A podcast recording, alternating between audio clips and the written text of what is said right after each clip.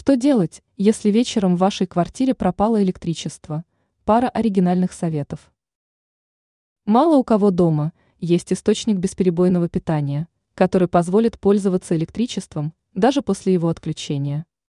Это слишком дорого, да и если разобраться, после отключения электричества вам по большому счету понадобится лишь освещение.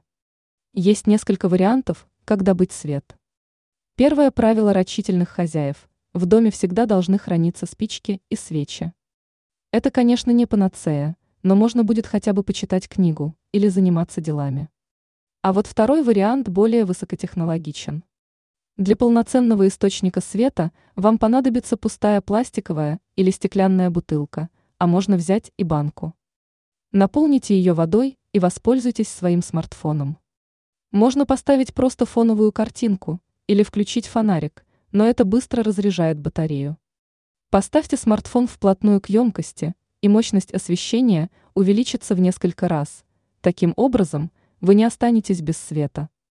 Эффект можно увеличить, если вы живете не один, и есть возможность использовать для освещения несколько смартфонов.